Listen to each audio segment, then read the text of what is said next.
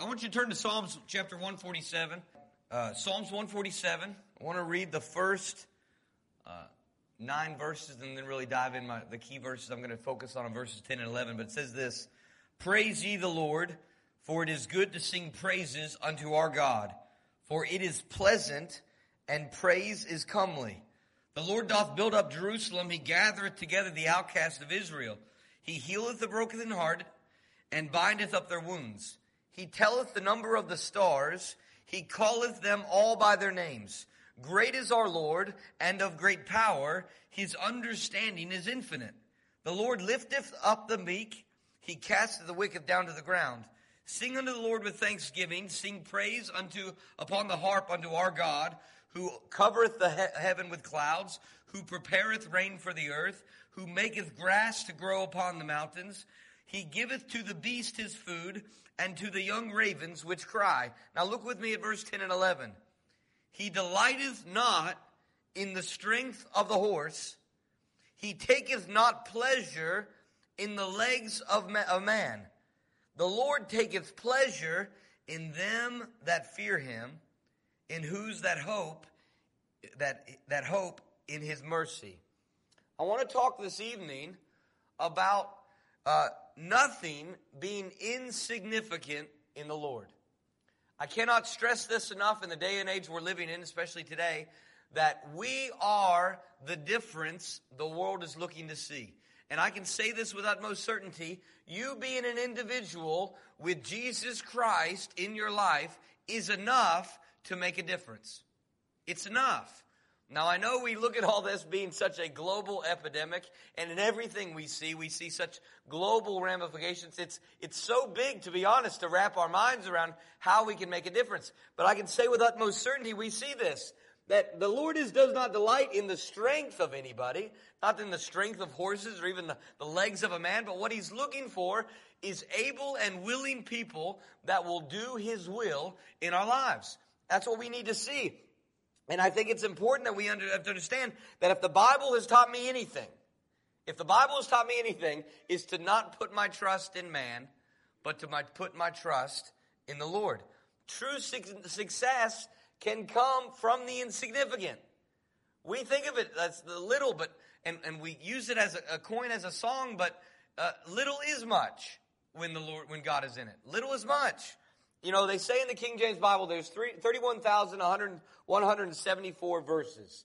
Now, I've seen uh, theologians, I looked it up all afternoon. Some people discredit this, some people uh, do credit it, but what I understand, what I can find out is 31,174 verses in the King James Bible. So it'd be the 15,587th verse that would be considered the center verse of the Bible, which is Psalms 118 and verse 8 which not ironically, not coincidentally says, it is better to trust in the Lord than to put confidence in man. This is a reality. We have to realize that. So I take very great comfort in the account in the Bible of the man by the name of Shamgar. And you say, Shamgar? I've never heard of him. That's the point. We see a great significance in the insignificant. And I take great comfort in knowing that I'm one man, you're one man or one woman, one little family, one little spot on this, this big map called Earth, but yet you can make a difference for God. And I don't believe anybody's placed on this earth by coincidence. I don't believe anybody is placed on the earth to have no purpose, to have no, any role. I believe God has a divine purpose and plan for each of us. And that's really what we should be doing is putting our confidence in what God has for us every single day. Literally just to wake up and say, God, what do you have for me today? As we talked about this morning, to, to kind of bind ourselves throughout the week and say, God, I, I want to be a living sacrifice for you today. I want to see you move in a big way today. And even if it's in the insignificant, I mean, literally, I don't think we understand uh, today what a phone call can do, what a card can do, what even a text message can do in someone's time of need. Nothing is insignificant when Jesus is in it. Nothing. So I wanted to take a closer look at what made Shamgar such a successful individual in, in the Word of God, and yet we see so little talked about him. Um, I want to review the background of the story, but we're going to turn to Judges chapter 3. But this time period we see in the book of Judges was intended to be an era of advancement for God's people, for the children of Israel. By this time, they should have been fully enjoying the promised land, should have been uh, reaping the benefits of that, that land that flowed with milk and honey. But because of their inconsistency in obeying God, and because of their, uh, their idolatry culture and everything, it led to failure and entered this gentleman by we see uh, by the name of Shamgar. Now, what we understand by the last verses of Judges chapter 3, uh, in a few verses we see in chapter 5 of Judges, compromise literally the entire sum of this individual. Look with me at Judges chapter 3, verse 31.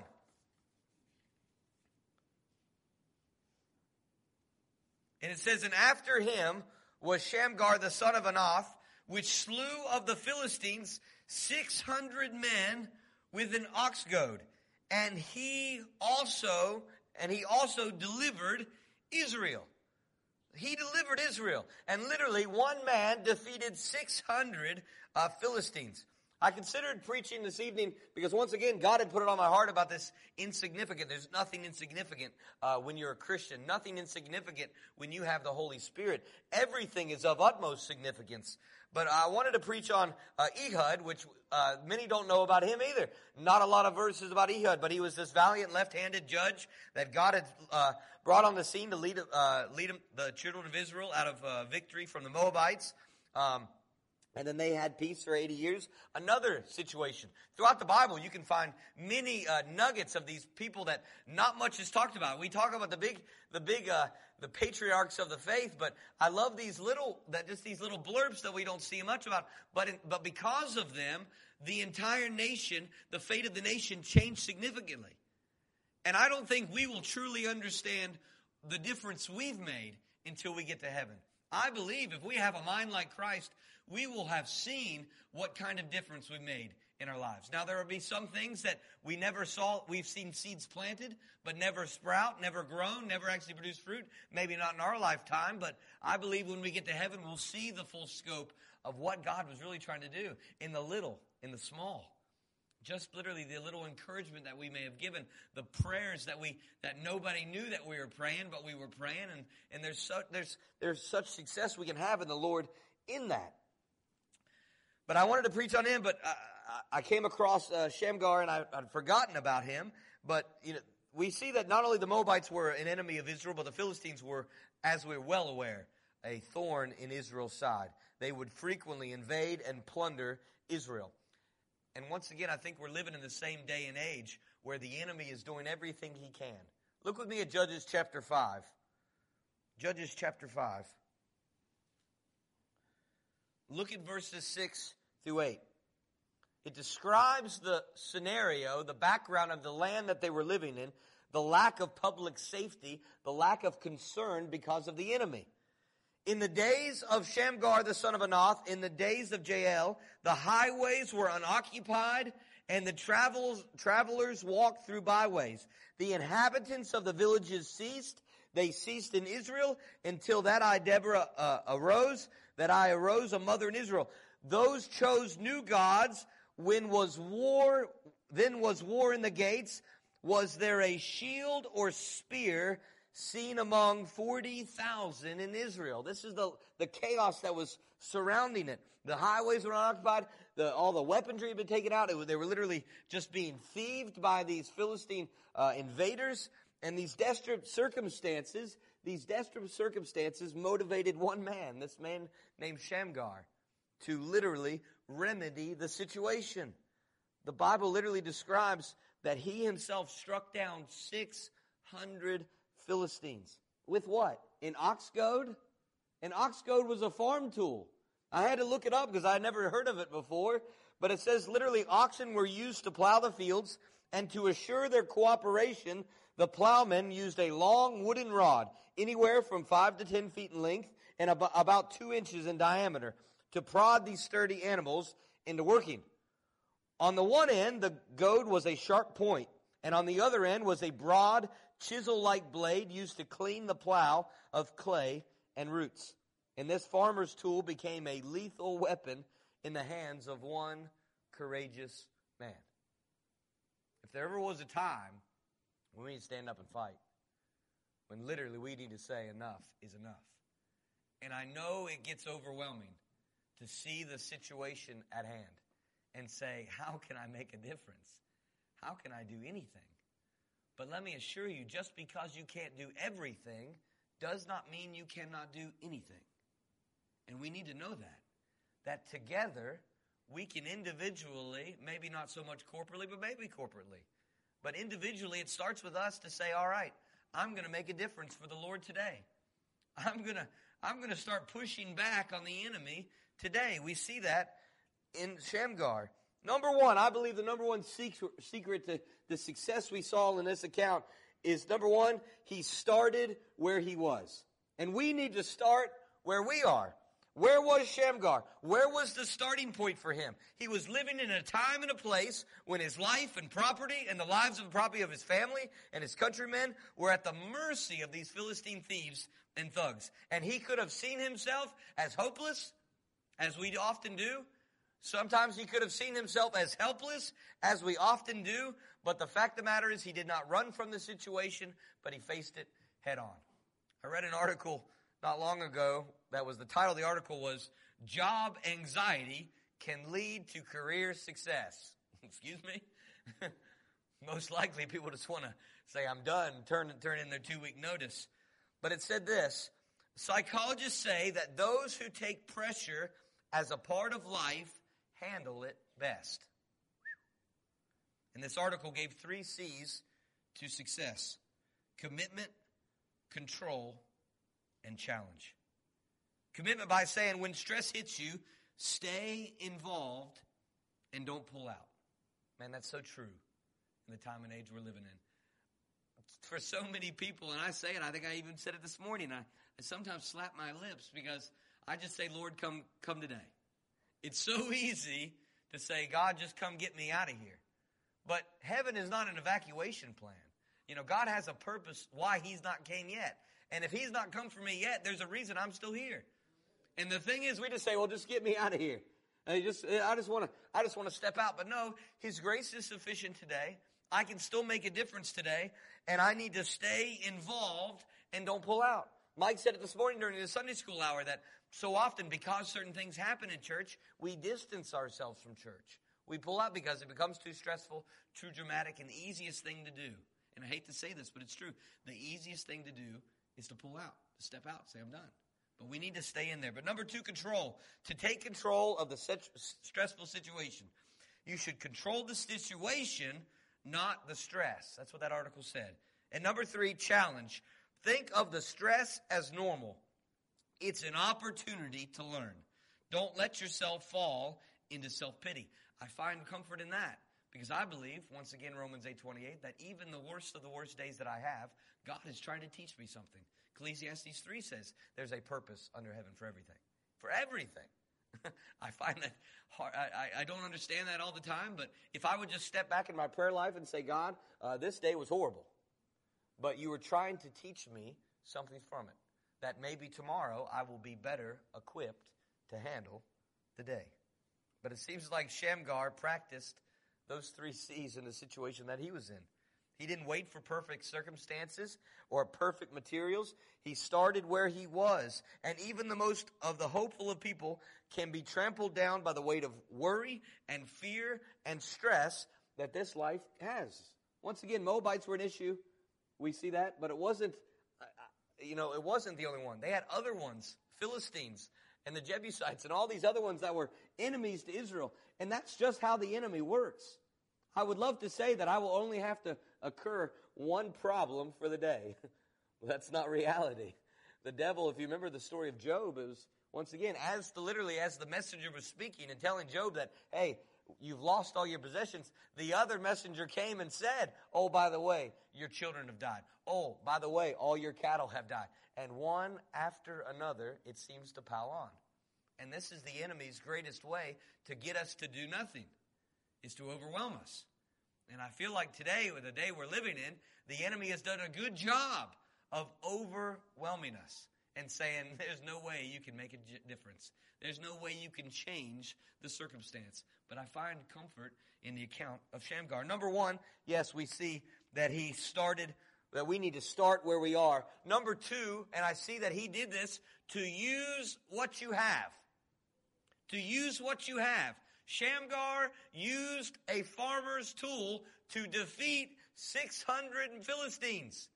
He used a farmer's tool to save the nation of Israel. Don't tell me that what you have is not enough in the Lord. You do not have to have the most friends.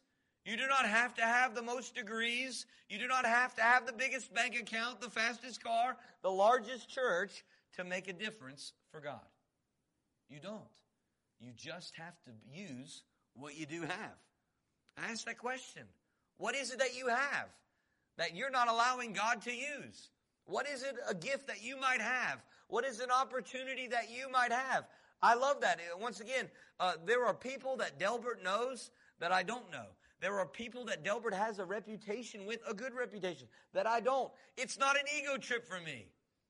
God has an opportunity that through Delbert, we can see more people come to know the Lord. And vice versa. And that's why we need to say it ain't about us.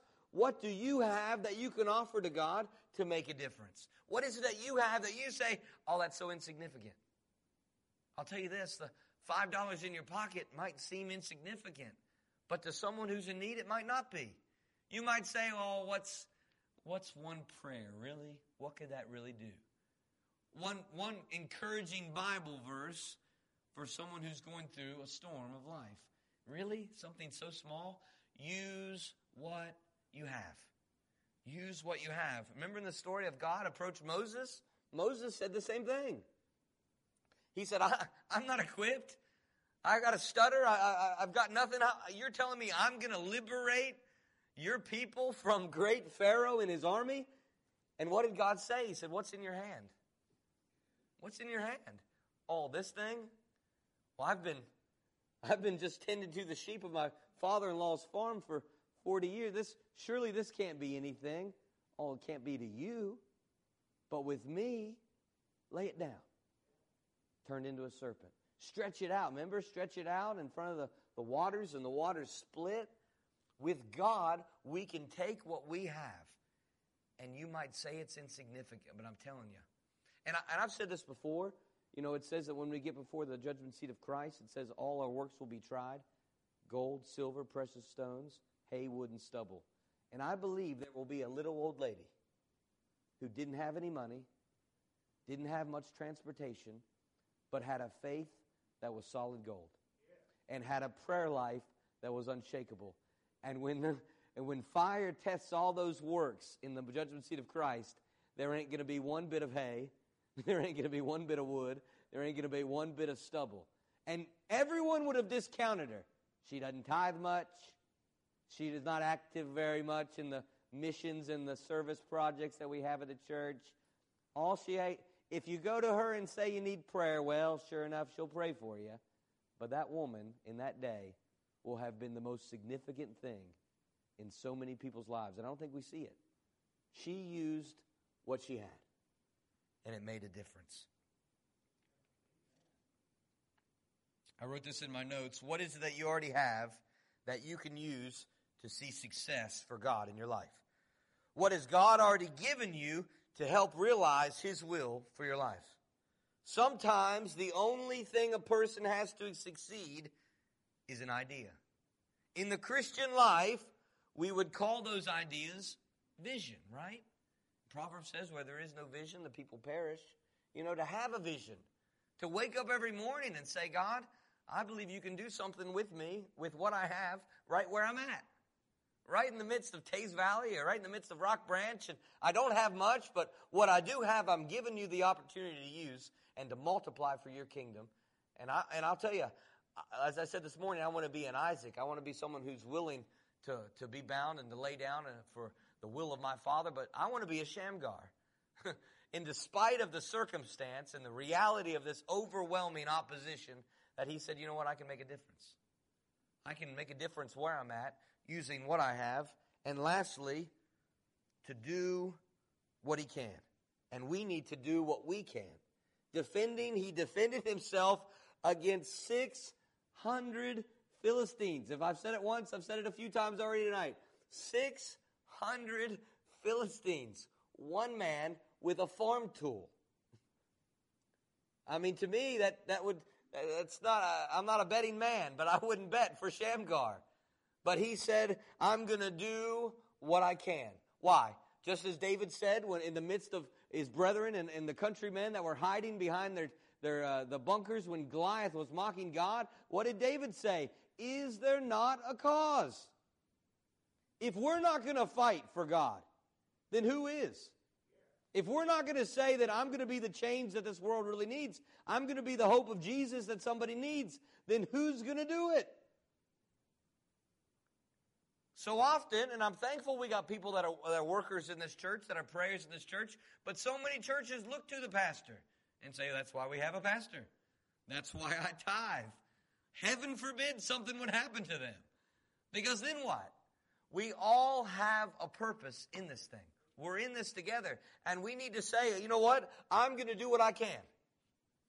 Sophie, I'm going to be honest, this is kind of shallow, but Sophie said the other day, she's been on me like crazy about recycling.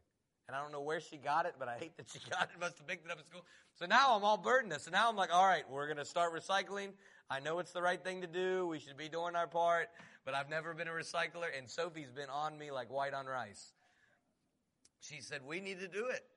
It's the right thing to do. I'm like, oh, well, and I'm thinking the same thing. Like, you know, in our Christian life, I'm saying, really? What's the big deal if I recycle? I mean, really? Could it make that much of a difference? But if everybody would have the mindset that, yes, we can make a difference. My little bag of recyclables and your little bag of recyclables add up to a big amount. Your prayer life and my prayer life, your faith and my faith, your abilities and my abilities, together, we can really see a change in this community. We can really see a change in this community. How often do we fail to make a contribution to God because we think that our contribution won't matter? Remember, he says in Mark 9 and 41 that even to offer a cup of cold water in my name is huge. Remember the woman with the two mites? It's all she had. Insignificant, even to the disciples, but gave more than everybody combined. Because it was significant because of what the Lord had placed on their heart. But it doesn't matter if it doesn't give any instance in what we see in Judges 3 that if he defeated them all at one time, or if he defeated them one here, five here, six here, all we knew that at the conclusion of the matter, he saved Israel. That's literally what it says. In Judges 3, there is one verse about this man named Shamgar.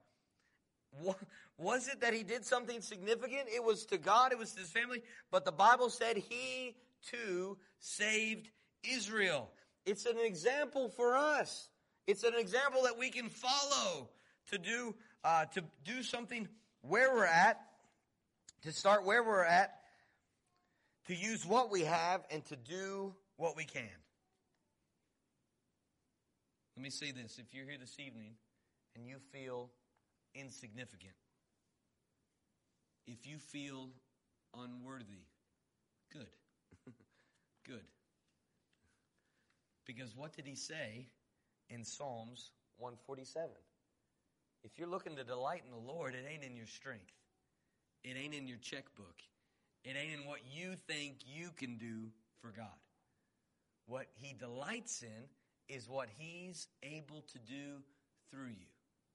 And the beautiful thing is when we feel insignificant, it escalates what God is able to do. Would it be a big deal if Shamgar was this huge individual to defeat 600 men?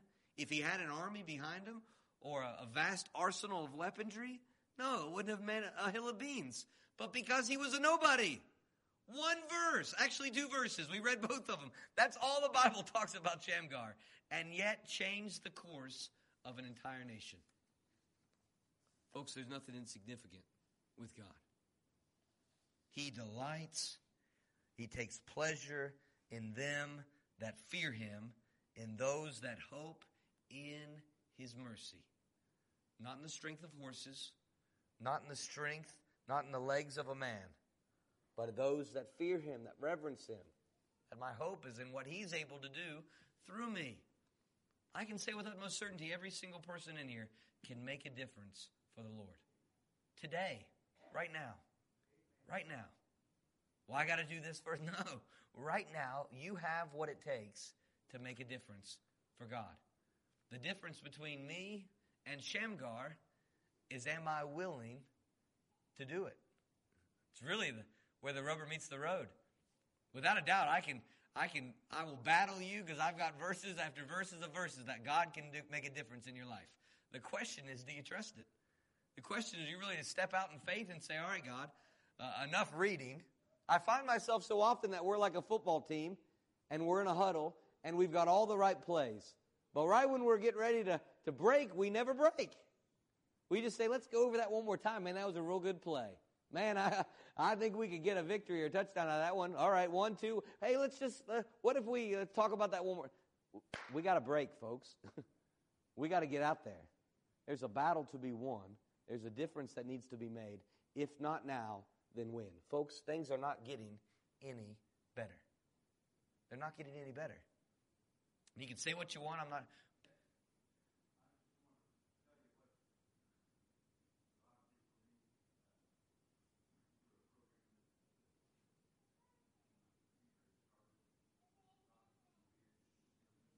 Sure, bless you, Ted.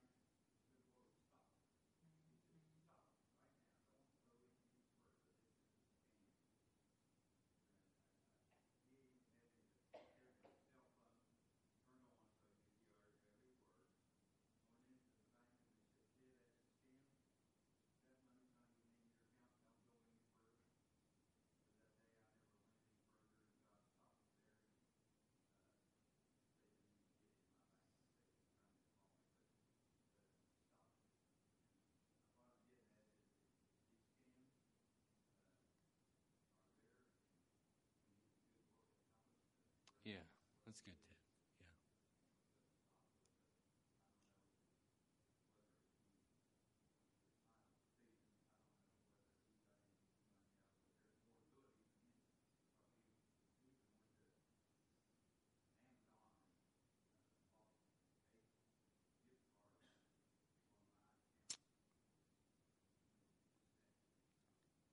Yeah. Bless you, Ted. Me just say this. We're going to have Mike come up. We're going to get a little acapella number.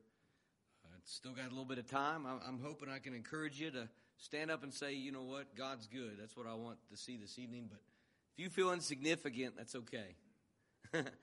God can make a big difference in your life. And I don't know about you, but maybe you got something on your heart to say, you know what, there is a situation in my life, in my community, in my family that I've been waiting for God to move. And I hate to bust your bubble, but maybe you're the Shamgar for the situation. This was his family, this was his country, this was his nation. And they were had a, a great need. And yet he was just one man, but he was one man with God. And that was enough. And I could say the same for your situation. So this evening we're going to just go ahead and stand, and Mike's going to come up and we're going to give an invitation. Maybe it's something you need to pray about this evening.